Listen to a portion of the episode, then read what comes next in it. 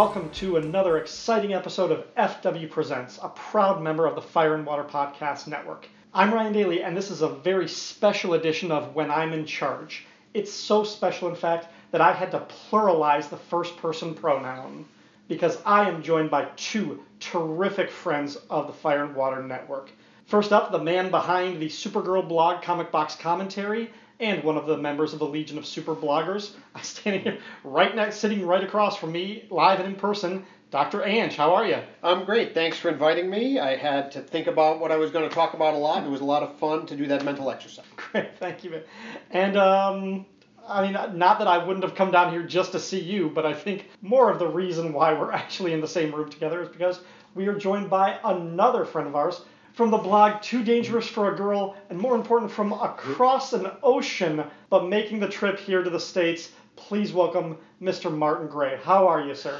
I'm very good, thank you. It's a privilege to be here and just absolutely brilliant to meet you too. Thank you very much again for doing this. This is awesome. On previous episodes of When I'm in Charge, I have talked about different types of comics or titles that I might publish in some fantasy realm where I got to be in charge of DC Comics. Um, we're going to do something a little bit different for this one, just talking about comics that we would like to see by specific creative teams. This was something that came up a couple of times on uh, the listener feedback for my other episodes. It's like, well, you know, you want to do more fun comics with Aquaman and Spectre, or Aquaman, Doctor Fate, and Green Arrow. Who would the creative teams be? And I actually had to think about it because honestly, it's been a while since I've read a modern comic and really kind of like thought about those teams. So like my go-to is like, oh, I would put this artist on it. That artist died five years ago. Oh God. so, but this is what we're gonna try and do. We're gonna come up with each uh, one or two comics that we would like to see published if we had our say. If we were in charge, what comic would we publish? Who would we assign to write and draw or any other text specs? So um, since it's my show, I'll go first, and also because I think I planned more. So the first of it's a project that I have wanted to see for a long time, and I've got them on the brain lately. The Fantastic Four, not currently being published by Marvel right now for spite, I'm pretty sure is the reason. But um, I would love to see a Fantastic Four story told specifically by Grant Morrison and Frank Quitely, the guys behind All Star Superman, Batman and Robin. They did some work on New X Men. Now, Morrison actually wrote a Fantastic Four miniseries called 1234 in the early aughts. I really liked that story. I did think it was fairly dark a lot of that probably had to do with the fact that Jae Lee was the artist on that one. But I did think his Morrison's approach was more sort of like how do we test the family? Like what how many like different like pressures can we put on the family dynamic before it breaks? I'm hoping now after maybe 15 years he's in a different place and I would like to see him inject like I would like to see the Grant Morrison who did All Star Superman, who did Action Comics, who did that run, tackle Fantastic Four with Frank Quitely as an artist and it would probably be a non-continuity story or something that's not necessarily steeped in a like an ongoing series by Marvel. It's just, it's its own kind of animal, a Fantastic Four series with that team. So, any thoughts on that one? I also read the one, two, three, four series yeah. and enjoyed it hugely. And I would actually love to see Grant Morrison play some more in the Marvel universe because I've only seen him do that and I think the Skull, I can't say it, Skrull Kill Crew five times fast, and it, it, would be wonderful to see, you know, whether he would just bring the typically approach, the typical DC approach to Marvel of you know multiverses and pulling people's origins apart and metafiction and this that and the other, or whether he'd find a different path. Mm-hmm. And certainly, I, I want to see the Fantastic Four back because the Fantastic Four without, sorry, Marvel without the Fantastic Four, it's just empty. It's it's just lost its core. I feel that way. Yeah. yeah. So. I would say, you know, when you look at that team in particular, and when you look at Morrison, so they did New X Men together. Mm-hmm and he wrote a whole manifesto that's actually in some of the trades about yeah. how he was going to bring the X-Men back to their roots. He thought about them a lot and wanted to sort of make them back to what they mm-hmm. were. He had that same approach with the Doom Patrol. He had that same approach with Superman on Action Comics, where he was like, I'm going to look at the history of this character and go back to the roots. And I kind of think if you're going to bring the Fantastic Four back, you have to do that. You have to be like, I'm going to do a modern version of what Stan Lee and Jack Kirby did and really have that grandeur about them, bring about that family dynamic, and kind of bring them back into the universe. So I think that's brilliant. I mean, I would totally be there for that book. Oh, good. Again, we would read that one if we did it. If I was in charge, we would certainly publish it. Uh, Martin, you're sort of the guest of honor. What would you do if you were in charge? What book would you publish and who would you have it uh, created by? Well, I think I sort of misconceived what we were doing in the first place. I, I went, I came to it from the angle of editing the book and backstage editing, and that, you what can do that like too. to see, yeah. and then and then yeah, and then who would like to see on the book. So I was thinking, partly in honour of Anj being here, I would love to see a Supergirl book, and I'm enjoying the current Supergirl book, which is just slightly changing direction at the moment anyway. Mm-hmm. But at the moment, the Supergirl book sort of you know got vague, vague ties to the TV series with her, you know, working with the. Uh, The the, DEO. the, the, the DEO, the authorities, and this, that, and the other. And I'd really like to see a Supergirl book that was a mix of different aspects of the Supergirl series that I've been reading for, you know, 40 odd years now. So one of the things I would like, I've always thought Supergirl worked best as a student at college. Mm-hmm. And again, for nostalgia's sake, I'd probably, you know, have her back at a college and call it Midvale University. I'd have her back studying theatre because she was an actress for a while in the 70s. But I think one of the conceits of the current comic is that she doesn't use contractions. She's got a bit of an accent coming from Krypton. And while I can see, I can see how, as a new a new learner of English, that might make some sense. To me, Supergirl's always been, you know, pretty much the all-American girl, mm. Kryptonian. And I don't like the idea of her sounding a bit a bit stilted. People wondering, you know, where's she from? Because at some point they're going to say, where are you from? And she's going to make something up, and it's not going to be convincing.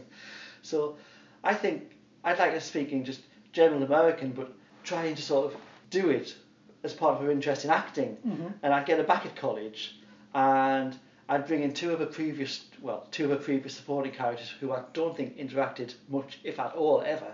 So I'd bring back her old pal Lena Thorul, who of course is on the TV series as Lena Luthor, but I'd have more of the, the classic Lena Thorul, the blonde, the blonde girl, mm-hmm. as one of her roommates, and as the other roommate.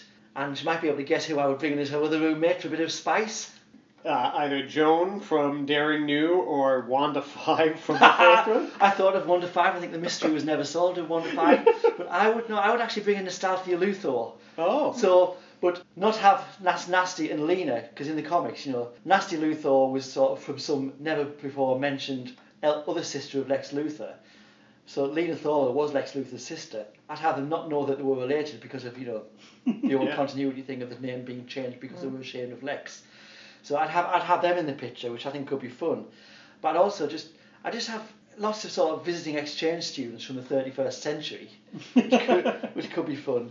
And one of the things I think that, that we're not seeing enough of in the in the current series, and I think partly it's because you know they want they want to make you know establish Supergirl's own series, but I want to see more of her interacting with it with the with the Kents, you know, because she's come from another planet. She's discovered her cousin's still alive. He's got a wife. He's got a child, and she should be Jon's, you know, Jon's go-to big sister you know, the cool aunt who takes him on adventures in time and space. You know, she should be, and she should be seeing a lot of them, and and you know, arranging dinners with them and the Danvers, because family should be so important to someone who thought that they were the last, you know, the last person of their of their race at some point. So I would also something I'd like to see. One of the best Supergirl stories ever for me was uh, the DC Comics Presents issue by uh, was it Len Wein and Jim Starlin? Yes. About twenty six something like that Yeah. off the top of my head. And one of the there's a scene in that where you know they're looking for War World and Superman can't see it, and Kara says you know you've got to see the big picture. Look, look from further back or something, or look into the distance, one or the other. And I like the idea that sort of Kara uses her powers in different ways to Superman because for years now, all we really see in the Superman books is he's flying, he's using heat vision with the cliched red eyes, using super strength. And there's so many other powers. I'd, I'd like to see Kara being the one, you know, the mixologist of the super the Superman family. You know, it's mm. like you, you know using the, you know, the microscopic vision, the super ventriloquism, perhaps as part of her acting, and just just seeing her do different things because we're missing some of the wonder of the Superman family by just having the same go-to powers the whole whole time. Mm. And I mean, I'm, I'm nearly finished because I'm wittering on quite a lot. But there'd also be a cat, but it wouldn't be Cat Grant, it would be Streaky the Super Cat. Because again, I have my lovely Streaky the Super Cat plush, and I want it. And something else I'd like to see would be lot, lots of team ups with the, the heroes of the DC universe. Because obviously, everyone in the DC universe has pretty much teamed up with Superman three or four times by now. Mm. And I think with Kara having arrived later, they would maybe be expecting her to be, you know, pretty much, you know, like a female version of Superman, Superman in a wig, like the ambush bug thing. But I'd like them to see, you know, that she does approach things differently. You know, she looks at things in a different way, uses her powers a different way, and just, just see the dynamic of. Because I think we just haven't seen enough team ups with Kara and, and superheroes over the years. We've seen what, you know, Bat Batgirl a few times, the Doom. Patrol, mm-hmm. but not a great deal. And I'd like I'd like more of that. And as for villains again, I'm just just such a nostalgic soul. I'd, I'd like to bring bring back the I'd say the original Starfire. Was she? I think the well the, the Starfire that Supergirl fought, and I'd have Morgana the Witch in as a frenemy, and bring back the gang. Actually, another of the losses with the new 52 is on with the Supergirl revamp is that we don't see uh, Siobhan the Silver Banshee, who was a fantastic supporting character and friend to Kara, and I'd like to bring her back. And as for the actual sort of point of the exercise, the creators, I bring Sterling Gates back because he did such a fantastic job with Supergirl. And his ideas have been picked up by the, the TV series now, some of them. He's a writer on, I think, on the Flash of Legends of Tomorrow. And when he plays in the DC Universe ballpark, it's so good. As for an artist, uh, the, the current new artist, newest artist, Robson Rocha, apologies if I'm mispronouncing the surname, but I just really like, you know, clean, traditional look on Supergirl. And I'd just like to see what those two could do together. You know, sort of doing proper sort of, you know, writer artist plotting together, you know, let, let you know let some of the story come from the visuals Marvel way. hmm So I don't know whether any of that sounds interesting at all. Would you read it, Anj? I totally would. and so what I'll say is that you know a lot of what you talk about with her um, being sort of the all-American girl, she really is more of an immigrant story than Superman is, right? Because she grew up on Krypton and then came here and remembers all of that and is trying to become, you know, is trying to sort of immerse herself in our culture while honoring uh, the past. And so I agree that. Um, I would like her to sort of do even through acting, sort of say like I'm trying to learn more about Earth because I I love Earth and and you know this is the same Supergirl that was at the beginning of the New 52. Who, if you remember, at the beginning of the New 52, she told Superman, "I hate you. Don't talk to me. I want to be alone," which makes no sense to me for either side to agree mm-hmm. with that, right? I thought I was the sole survivor of my entire planet. You're my cousin right? You're not even a stranger. I should want to hang out with you much more. So, so I think that the new rebirth Supergirl is trying to sort of make her like, oh, I'm much more of a hero. I'm much more involved with the family. There was an issue where she sort of had dinner with Lois and Clark, but I think there just needs to be more. And I agree with you. She should be the cool older cousin of Jon. There's no doubt in my mind that that, that they should those two should be like peanut butter and jelly. At least once a a year, there needs to be a crossover between Super Sons and, and her book because I think that that would be fantastic. Um, just to make this really quick, uh, as the publisher, I would just say I love everything, but you should have more Batman involved. Well, we have a little. Well, if we have the Super Sons crossover, that gets Yeah. Damian in there, and it would be fantastic to see how Kara would interact with Damian Wayne. Yeah. All right, Anj. Spank him. yes, she's done that in the past, believe it or not. Um, okay, for my book, I think that um, we've sort of talked about it or, or touched upon this group briefly in, in your talk, and the much like Marvel seems empty without the Fantastic Four, I just think DC is empty without the Legion of Superheroes. I'm waiting for the Legion of Superheroes to come back, and we keep hearing like there's going to be a place for the Legion of Superheroes, and we know that Saturn Girl made her appearance in that Rebirth special, and we know that Emerald Empress has been around, so I think that they've got some ideas in mind, but if you look back at the last couple of go-arounds for the Legion, especially the New 52 Legion and sort of the stuff before, even though that was written by Paul Levitz and then ultimately Keith Giffen, it just doesn't seem to have what I think is sort of the core of that group, which I think is it has to be fantastic future type stories. It has to be optimistic. The future has to be bright. There has to be a little bit of whimsy there. There has to be a little bit of teen angst in there.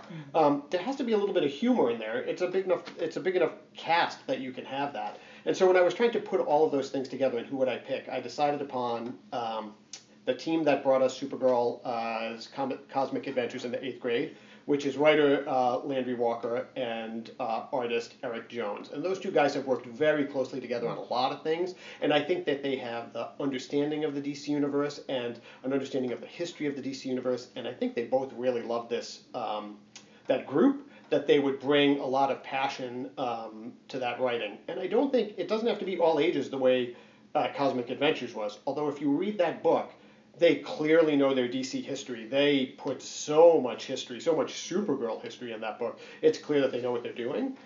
But they also did um, Danger Club by Image, which I don't know if you read that, but that was a very mature look at sort of like the perils of a multiverse, uh, a universal cataclysm, and at times pretty gosh darn dark. It sort of ran, that book, it's six issues. The first issue looks like it's from the 1940s. The last issue looks like it's from the 2000s. The one before it is from the 1990s. They kind of run this gamut of comic history just in that book. That I think that they would bring a very unique, but also I don't want to say reverential, but an understanding of the of the concepts that they would bring about the Legion book that I think Legion fans want to read but it would also be accessible to new readers because I do think part of the problem with DC is that they just don't know what to do. If they say, mm-hmm. "Hey, here's a brand new Legion," old Legion fans are like, "What are you talking about? Don't you remember Earth War and all of these things that happened way back when?" But if you say, "Okay, we're just going to pick up," no new reader is going to want to like, "I don't know what any of these things are," and you're talking about stories that took place in the 1960s and 70s. I'm lost. I'm out. So you kind of have to hit that sweet spot. Um, enough of the old Legion to sort of attract the older readers, but new enough that people can come on board. And I think those guys would be perfect. That'd be great. I would rate it. Yeah. Me, me too. I mean, we really the, the idea of having having a team who would sort of have the spirit of the Legion, yeah, and honour the Legion's history, but not go back and constantly be retelling the same stories. I mean, much as I loved most of the Zero Hour stuff, and I did enjoy you know tweaks on the classic stories. Often you were just waiting for the next big story that was done in the 60s to be redone with a different mm-hmm. character dying or something gender swapped. Having having creators who have been proven to be able to sort of take a classic character and you know do something a little different with it, but capture the you know the warmth and the awe of the DC universe at its best. That would be a Legion book that I certainly would love to read. I would actually I would try to give them two monthly features. Uh, as I mentioned in a previous episode, I would have an Adventure Comics where the lead feature is Superboy and the Legion, mm-hmm. where specifically there it ha- it definitely taps into more of the younger, youthful, angsty, but also that whimsical thing and then there would also just be a Legion of Superheroes book that comes out every month. That might might feel a little bit more skewed towards the the Great Darkness saga and the Five Years Later realm. A little bit more of the Keith Giffen. They're a little bit older. They've seen some shit, um, but yeah. but still imbued with that sense of the future exploration, discovery, all the those things. So. Well, that will be great something for everybody because when you when you had so you know the, the Great Darkness Saga period when the Legion had so much history, yes, on the one hand it can put off new readers. On the other hand, it didn't. I think we all probably discovered the Legion years, years after they've been running for years, mm-hmm. and part of the joy is discovering, you know, what happened, what people are referring to, what the history was. But I, I love the fact that Paul Levitz, when he was at his best on the Legion, had little had little cliques of characters. You know, mm-hmm. you sort of, you found your Phantom Girls and this, that, and the other, with mixing with people in Lightning Lasses and things, and Shadow. So Phantom was a Phantom Girl and, and Shadow Lass generally. Yes. She, and I just like little cliques. But yes, I'd love to see the the sort of air quotes cleaner, cleaner, younger Legion working with Superboy as well. So. Yeah. All right. For the interest of time, yeah. one more round, speed round. I'm just going to hit two really quick that I would love to see. An Aquaman book written by Jason Aaron. Done a lot of work with Thor lately, and yeah. he's been hit or miss for me on some things. He's done some stuff at Marvel that I really haven't cared about, but I really like what he did with Thor, and I like what he did with Ghost Rider. I would just like to see him take some of what he's done with Thor and give that to Aquaman. Uh, and most importantly, the artist on the Aquaman one, J.H. Williams III. Because oh, wow. the stuff that he's able to do with different like languages within art, and if you look at just like the, the first um, New 52 Batwoman uh, arc, the hydrology one, yeah. the stuff he does with water, yeah. and creating these like liquid effects, like just putting having him design an Atlantis and and having a, a scene with Aquaman and Mera doing some stuff underwater, J.H. Williams. Oh man, that would be beautiful. Um, and then the other one, I couldn't help myself. I was thinking of Black Canary. Um, and I don't know why Greg Rucka has never gotten a, a, run on her because he does strong female characters like her. A- initially, I was kind of thinking of Greg Rucka and Matthew Southworth, who was the artist on Stumptown. Mm-hmm. They worked together on that one. But then I started thinking, I was like, you know what? And it's just gonna, it'll look a lot like Jessica Jones. And I like the idea of Black Canary as like a private eye type of thing, but she's been grounded for so long the last couple of years, you know, with the uh, the um, you knew 52, whatever the one was yeah. where she was in a rock band, which I liked that yeah. series, but it wasn't necessarily the Black Canary that I wanted, and I do want to see her sexed up a little bit, a little bit of cheesecake, because I do, I think that is part of the the nature of the character. So I was thinking even, and this isn't necessarily a cheesecake artist, but one who's a little bit more classical. Ron Randall um, oh. good good friend of Darren Ruth Sutherland from the the Trekker yeah. podcast. And I met Ron Randall. I actually got a sketch of Black Canary from him at Heroes Con, and I think he would be great. His, his style is, I think, Neal Adams ish. enough that uh, I think he would do a great Black Canary one. So those are my speed round ones. Angel, we'll pivot back to you. One more. Who, who do you got? Okay, so you know we're looking at recent books that DC has released, such as Mr. Miracle by Tom King and, mm-hmm. and Mitch Gerads, and Bug by the Allreds. Um, I think there seems to be sort of like a new reinvigoration of the Fourth World material, and one group that has never been able to be a, a group that I've enjoyed reading or want to read is the Forever People. you know, I've just every time I've tried to read them, I'm like, this just doesn't work for me, and I know that they've been teased at. There were a billion pages in Who's Who of them. Why are there so many pages in Who's Who? And so I thought now might be the time to sort of take another look at them and then to sort of bring in a, a team that will sort of be great on young heroes trying to find their way. And so I'm going to take one of the creators that Martin said. I think Sterling Gates would be perfect. Bring mm-hmm. Sterling Gates on to write um, the Forever People. He's talked about his love of the Legion. He obviously wrote a great young Supergirl. He talks about how much he loves Wally West. So I think that he would be great to write something as cosmic as that. And for artist, I thought Tana Ford, who was an artist for Marvel, who recently drew Silk um, which was again about a young hero who's sort of struggling to find her place in the world. And really, she has a great, almost organic style. Um, it, uh, there's enough gangliness in Silk that it kind of reminded me a little bit of Steve Ditko, but it's also very smooth and clean. And I thought that those two would bring uh, a very synergistic approach to a book like that. Um, and maybe it would finally be a Forever People that I would be interested in reading. Uh, that might get me on board. That's certainly that's certainly good tease. So. Martin, one more. What do you got? One more. Okay. I started reading the recently finished first volume of Bombshells mm. and enjoyed about the first sort of about 12, 15 strips, but bit by bit, as it got tweer and tweer and more pleased with itself and became sort of overwhelmed by characters sort of running into adventures while singing for some reason in sort of very ornate fonts that I couldn't be bothered to read on the page.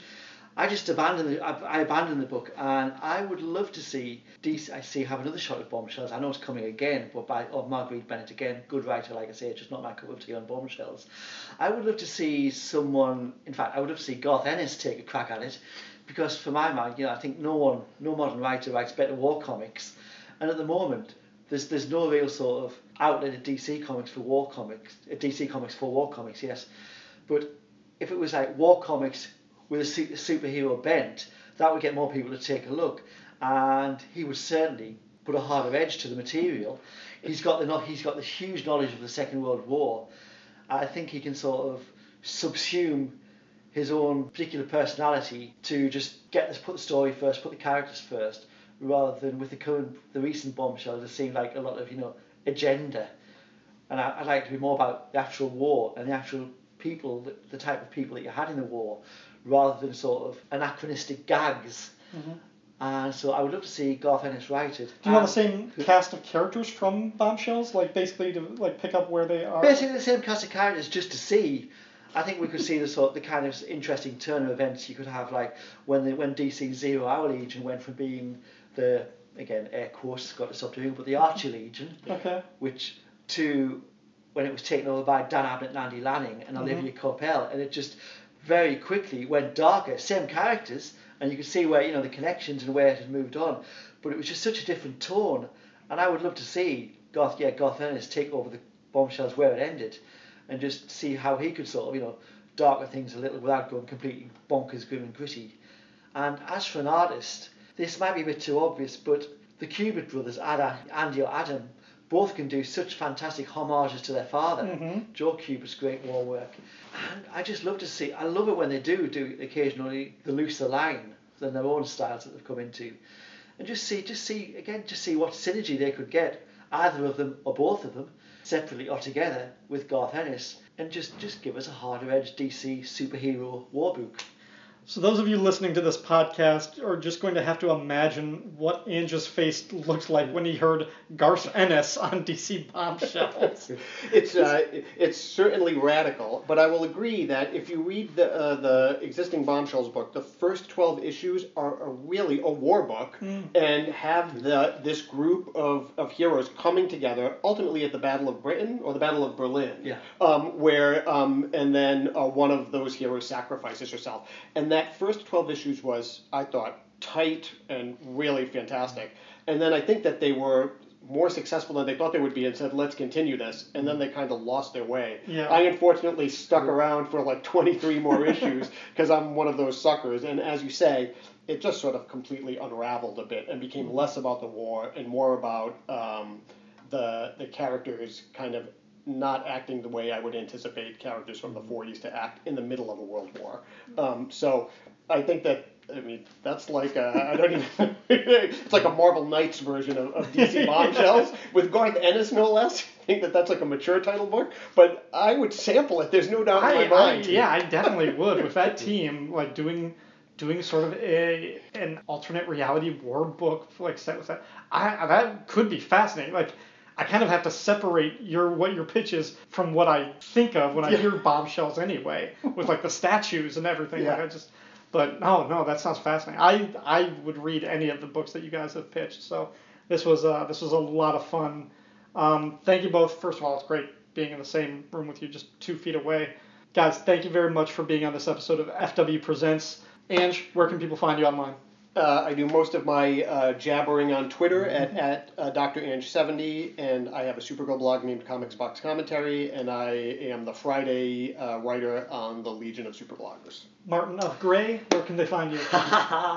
Generally, just blogging a little bit about recent comics on Too Dangerous for a Girl. Not as much as I should be doing because we've been moving house and we don't have Wi-Fi, but we'll try and step things up a little bit. All right, well, thank you very much for being on this episode, guys. It was great to talk to you again. Listeners, I'm going to play a quick promo for another podcast. When I come back, I will have listener feedback from episodes one and two of this feature. Don't go away.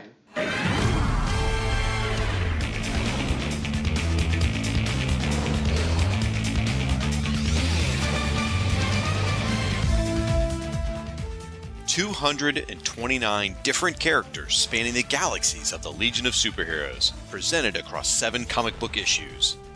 A new miniseries as part of the Who's Who podcast. To handle this many characters, the irredeemable Shag is bringing in a ringer, or maybe we should call them flight ringers. Who's who in the Legion of Who's Superheroes? who in the Legion of Who's who in the Legion of Superheroes? The Legion of Superheroes. in the Legion of Superheroes?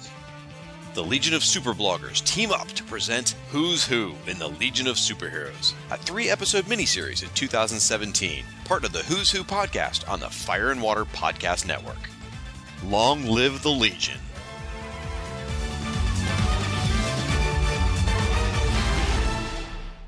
Hey there, I'm Nathaniel with some exciting news about the Punch Like a Girl podcast. oh, hey, hey, Liz. I'm I'm just doing the promo. Tell the people about how the podcast we do together, covering graphic novels and trade collections, starring female protagonists, is moving to. And um, actually, I'm I'm mansplaining again, aren't I? Uh huh.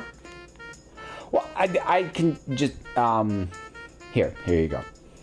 Punch Like a Girl is joining the Fire and Water Network, and as of October, will be found on the network feed and at fireandwaterpodcast.com.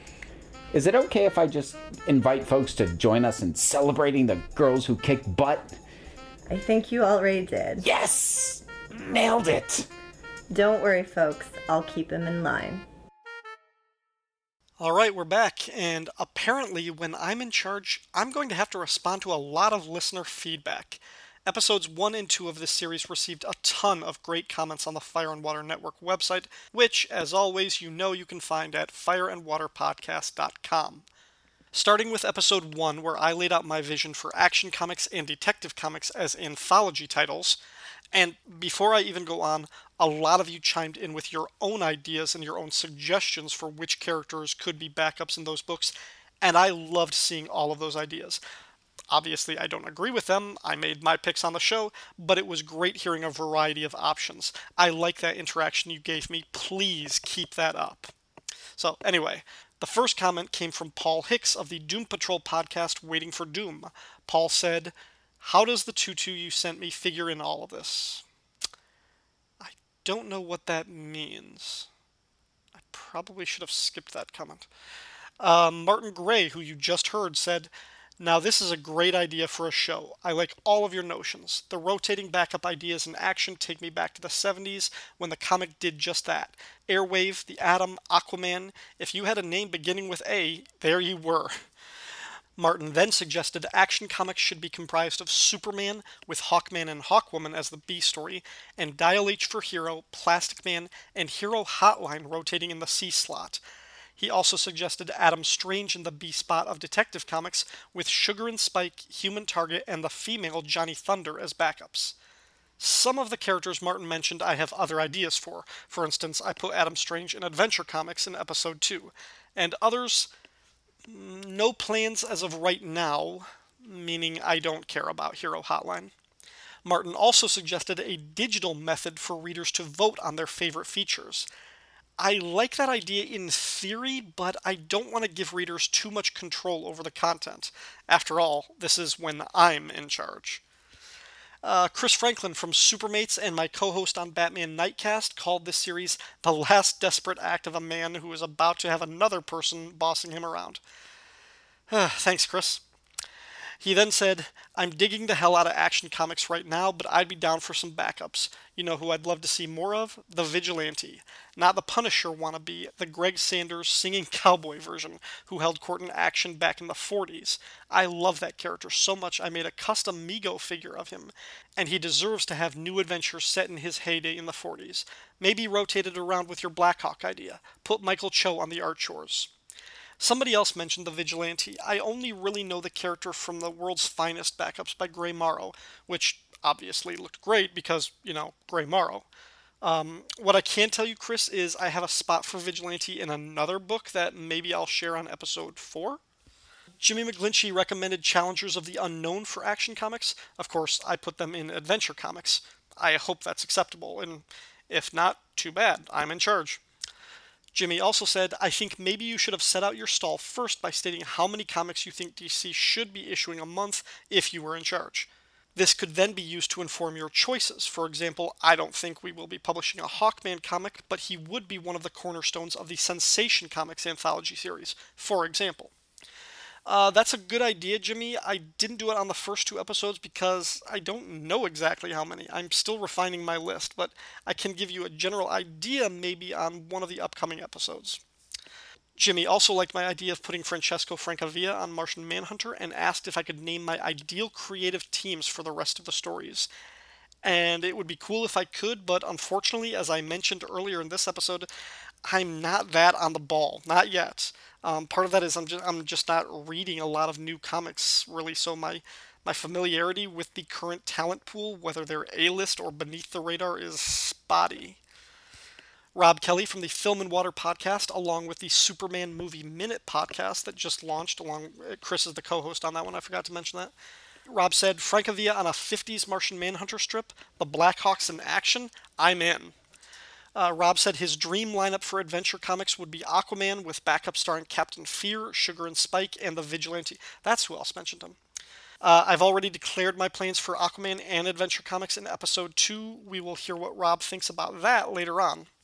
Siskoid from the Invasion podcast and FW Team Up said, I'm jealous you thought of doing this first. Making the Epithet comics thicker and more like anthologies featuring different strips is one I like.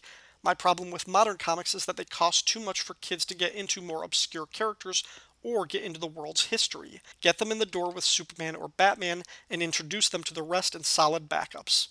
That is the whole idea, but as Siskoid points out and as Diablo Frank expands upon, DC has struggled to make the plan viable in the recent past. Frank of the Diana Prince Wonder Woman podcast and the Rolled Spine Network said, I never really wanted to write Batman or Superman because I don't care about the paychecks or fragile fanboy sensibilities of focusing all my attention on the alphas. I hold Detective Comics and Action Comics in much higher esteem as the birthplaces of the genre of gutter snipe fiction that has defined my life. However, the anthology format remains dead at the majors, and unless they can successfully transition to thick manga style periodicals at disposable pricing, multi feature mainstream comics will not return before the print periodical ceases to exist. Further, such bundling doesn't make much sense in digital, which favors buffet dining. Who wants to be forced to read a Johnny Cloud serial when you can buy individual 8 to 12 pagers for 99 cents? As much as I'd like to see a Francesco Francavilla on an extraterrestrial procedural, I'd prefer he do the covers of a Manhunter from Mars series or miniseries, with interiors by Nick Dragotta that also fully embraces the science fantasy aspect that was uncomfortable in Detective. Also, I see Action and Detective as having a broader mandate to cover the systems of satellites that rotate around those suns.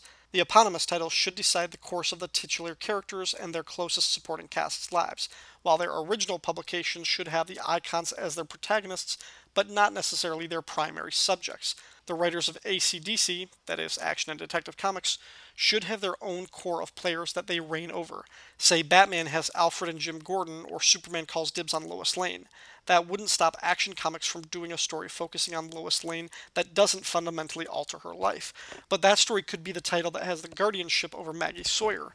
Then it's Maggie who gets aged 10 years by Parasite, a villain also used solely at that Superman title's discretion, and we see how that impacts her personal and professional life. That way, you incentivize creators building up their characters, like Renee Montoya or Mad Hatter or whoever you can tell big, involved, consequential epics or small, quiet character pieces buoyed by star power, but without tripping over other writers. So, in summary, I'm vetoing your anthologies in favor of something more akin to the Superman and Batman family. Not that it matters, because I'll never be in charge. Trademark. As always, Frank, those are very interesting ideas. Mine are different. Chris Lewis gave my plan for Detective Comics an A minus, but had one suggestion. If I were to offer one criticism, Chris said, it'd be the selection of Slam Bradley. I think his star has faded just too much to be viable, even as the third pick in the C story. You could new 52 him and reimagine the character for the 21st century, but allow me to suggest some alternatives to fill the third slot in the rotating C story. Christopher Chance, the human target, that's another vote for the human target. Renee Montoya, The Question, a great character and a much needed female presence in the book, or a DC Universe version of the Dead Boy Detectives for some more supernatural mysteries. Those are all solid suggestions, though I have a different idea for the question, and I would rather use Renee Montoya as a member of the Gotham Police Department, which I would be just as willing to swap out for Bradley, or every once in a while dedicate the Batman lead feature to a Gotham Central type of story. Uh, Chris was more critical of my plan for Action Comics, thinking that 17 pages was too much for a single fight scene with Superman, Chris was more critical of my plan for Action Comics, thinking that 17 pages was too much for a single fight scene with Superman. Which I agree with, and maybe I didn't express myself correctly. While I meant the Superman stories in Action Comics would not be the place to advance Superman's life and interpersonal relationships with his supporting cast, it doesn't have to be bereft of them. We can still get scenes with Clark on the Kent farm, or at the Daily Planet, or interacting with alien species on another world. Uh, Ward Hill Terry said, I agree with Jimmy. Challengers of the Unknown would be a great feature in a book called Action. What about a book called Adventure? Huh? Uh, Ward also agreed with Martin's suggestion of Hero Hotline. Well, someone does.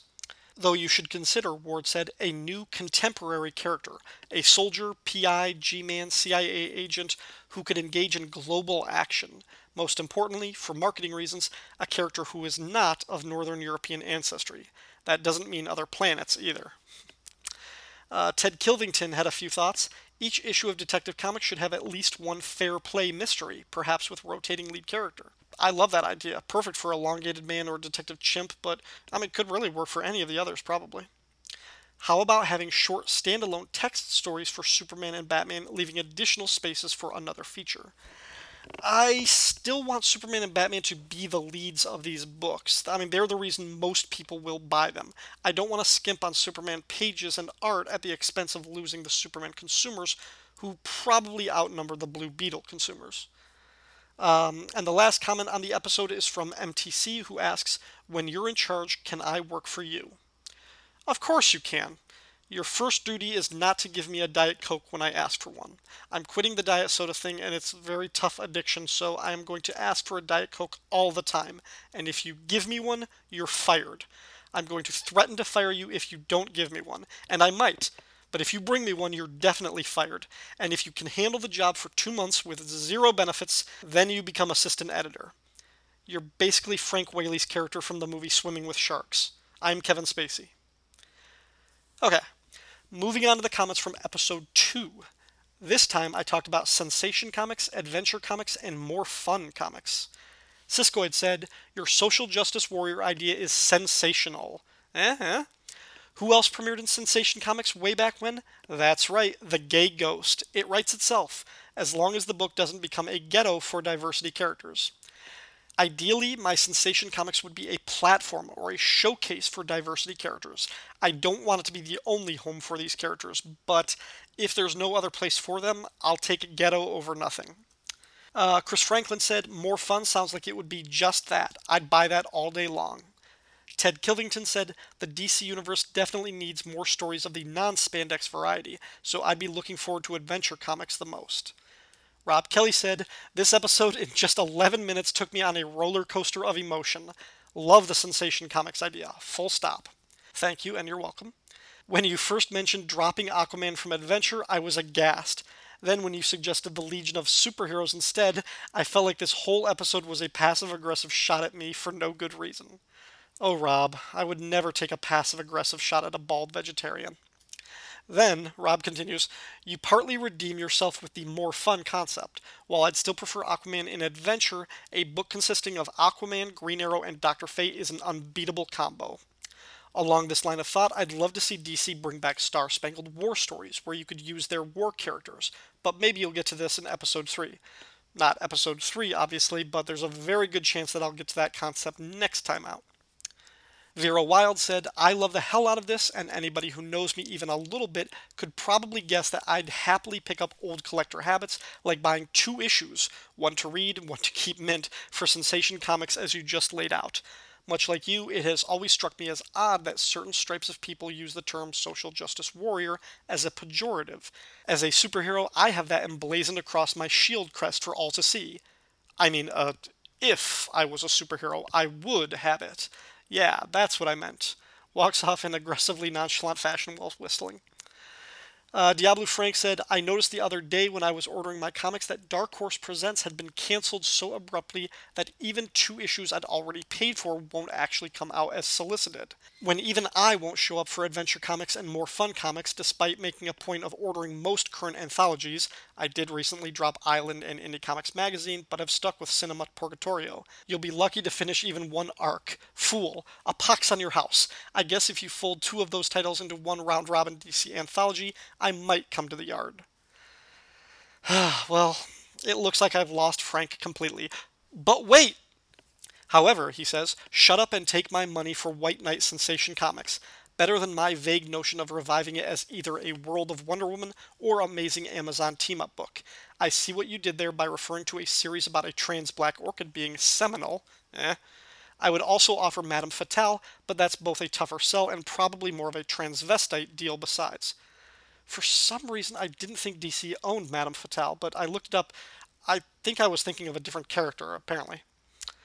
Jeff R. said originally the full phrase was Tumblr social justice warrior and carried some considerably more pejorative senses related to excess, silliness, and slacktivism, the sort of person who considered otherkinness and being transgender on the same level of morality and oppression. But the first word and actual context in which it sort of made sense as a criticism got lost when it was picked up by other sets of critics who had more of a problem with social justice itself. Okay, Jeff R provides some context for that. Good, good to hear. Uh, Edo Bosnar said, like pretty much everyone else, I love the idea of Sensation Comics having an overriding feminist, socially engaged theme running through its stories. I'm also on board with your more fun suggestion. As for Adventure, well, I have a soft spot for that title as I loved the late 70s Dollar Comics era in both Adventure and World's Finest. And I continued to love Adventure when it segued into a two way split between Plastic Man and Starman stories, with Aquaman coming on about a year later for a three way split. So my suggestion for Adventure would be for it to contain about four or five features of roughly the same length as it did in the Dollar Comics days, and contain the ongoing adventures of some characters I liked best in both Adventure and World's Finest at the time. Plastic Man, Starman, Prince Gavyn, obviously, Deadman, Black Lightning, and instead of the entire JSA, the Huntress and Power Girl, or if not them, Supergirl and Batgirl. Of course, in my ideal world, the creators involved would include Paul Levitz, Len Wein, Tony Isabella, Gail Simone, Steve Ditko, Trevor Von Eeden, Joe Staton, Marty Pasko, and of course, Jose Luis Garcia Lopez, praised be his name. But I know that's too tall of an order to fulfill. Yeah, especially since in the time between Edo posting this comment and me responding, we've lost one of those creators. Uh, um, Paul Hicks said, More Fun Comics should be home to Lobo and Fate. I'm never recording with Paul again. Martin Gray said the Sensation Comics idea makes sense, but you'd have to be careful to balance things out so that every A plot and B plot isn't screaming the feminism, social justice, diversity theme. Maybe go heavy with it in one story per issue and sprinkle things through the other two tales, or you're going to run out of takes on social injustice very quickly and it'll feel way too preachy, more agenda than adventure. There's a lot to be said for subtlety. And screw subtlety. The inside front cover of every issue will be a picture of one of the heroes with a text blurb that begins, This is why you're racist, or sexist, or homophobic, or xenophobic, that sort of thing. Martin continues, Love the Legion as I do, they need a whole book. 38 pages, like in the mid 70s, would be marvelous. Anytime it's been 17 pages or less, we've suffered stories with barely any members. The occasional intimate tale is great, but really the team demands room for the scope the concept demands. Well, as I mentioned during our talk earlier this episode, I would have two monthly homes for the Legion a self titled Legion of Superheroes book and the Superboy and the Legion feature in Adventure, so they would get more than 17 pages per month. Scott X said, I was wondering if you had any ideas for a book that may have a focus or put the spotlight on up and coming creators telling small, intimate tales about characters in the DC Pantheon, and maybe another book or a second feature in that first book that focuses on debuting new characters or teams. So many beloved characters and teams debuted in anthology type books. I would love to see a place where that could be the case again. I would think maybe Showcase or DC Comics Presents would be titles that would reflect the content of that type of book or books. Uh, I hadn't thought about that up to this point, but that is a good idea. I think Showcase or DCCP Anthology to spotlight new talent and characters, that would be a great idea. Uh, Scott also said, if you are in need of an assistant when you are in charge of everything, please keep me in mind. I think my ideas would be very compatible with yours. And in the event that something catastrophic and horrible might happen to you and leave you totally incapacitated and incapable of being in charge of everything or anything at all, God forbid, I would be willing to step up to the plate and take over as a person in charge of everything. Just a thought. I was with you for a little bit there, Scott. Anyway, our final comment came from Edwin Latore, and it's a long one, but it's really good. So if you'll hang with me for a few more minutes, let me tell you what Edwin would do to Katana if he was in charge. I was listening to this episode and was surprised to hear of another person who shared my issues with Katana as a character, especially as an ethnic one. I have never felt comfortable with her as she is. I've always wanted to rework her into something more steeped in Japanese lore, and so, keeping in the theme of the show, here's how I will handle Tatsu Yamashiro when I'm in charge. As you might have noticed, I'm not calling her Katana. I've thought of various ways to repurpose Katana in line with the DC naming convention. I've thought about Kuro Katana and Black Blade, but while they were very DC, they didn't really work with what I envisioned for her. So I began looking up Japanese yokai mythology, sorry if I mispronounced that, and settled on something I liked. I call her Onryo, named for vengeful ghosts. I imagine this is something the people she preyed on would call her, which she adopted for herself. She likes this as the attack that left her with the sword and a widow also left her feeling that she also died that day and drifts in the world of the living. She thinks she's a living ghost of vengeance. Her backstory is largely the same. There really doesn't need to be much done in the broader strokes of a lady who lost her family to her husband's brother and swears vengeance, using an ancient cursed sword to hunt down monsters, yakuza, and international criminals. The next thing I would handle would be her costume. Gone would be the rising sun on anything she wears.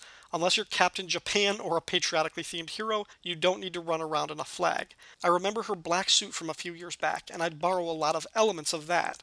She would go maskless, instead opting to paint her face white like a corpse. She would also be wearing a white haori, Japanese surcoat of sorts, draped over her shoulders to give the impression of a cape and create a more ghostly silhouette as she moves.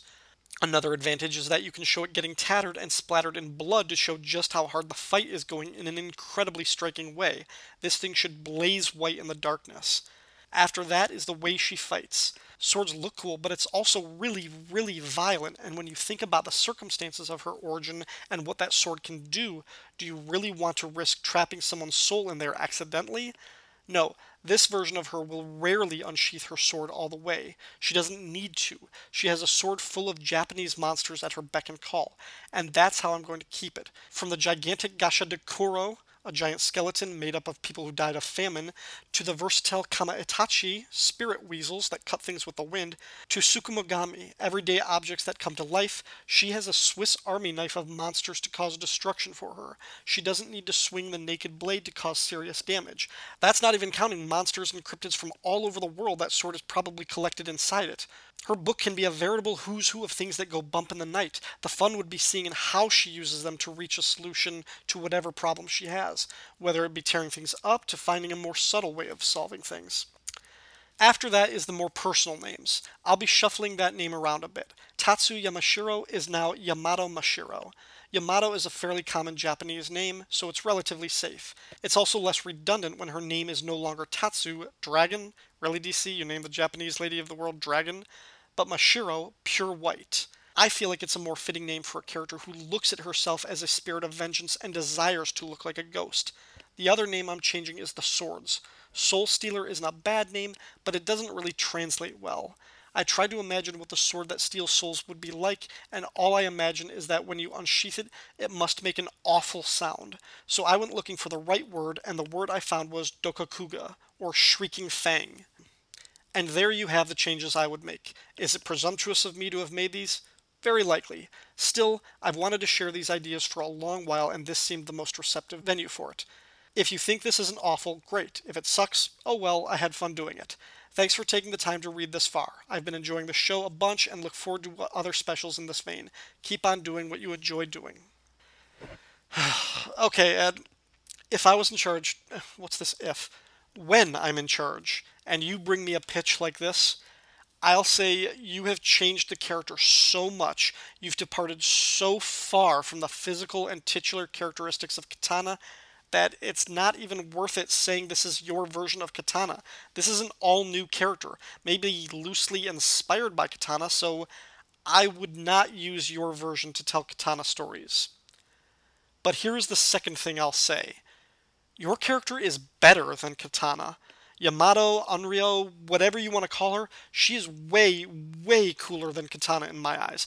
I would read her stories today. Okay, I'm stepping out of the fantasy world for a minute here. No, seriously, forget being in charge of DC Comics. This is a cool original character. Maybe change the sword gimmick so it's not so similar, but I love the way you visualize this character. I love the vengeful ghost iconography and concept, like a supernatural Japanese version of the Punisher. I love this concept, and it should be self published so you get creator royalties. This is really cool. Okay, back to me being in charge. Actually, that's the end of the episode. Okay, I don't know when I'll get to this show again, but probably I'll talk about some more DC comics I'd like to see. Maybe not. Maybe I'll venture into the realm of movies or television. I really don't know. Uh, honestly, ever since my son was born, it's it's harder and harder to envision even a fantasy world where I'm in charge of anything. Goddamn kids.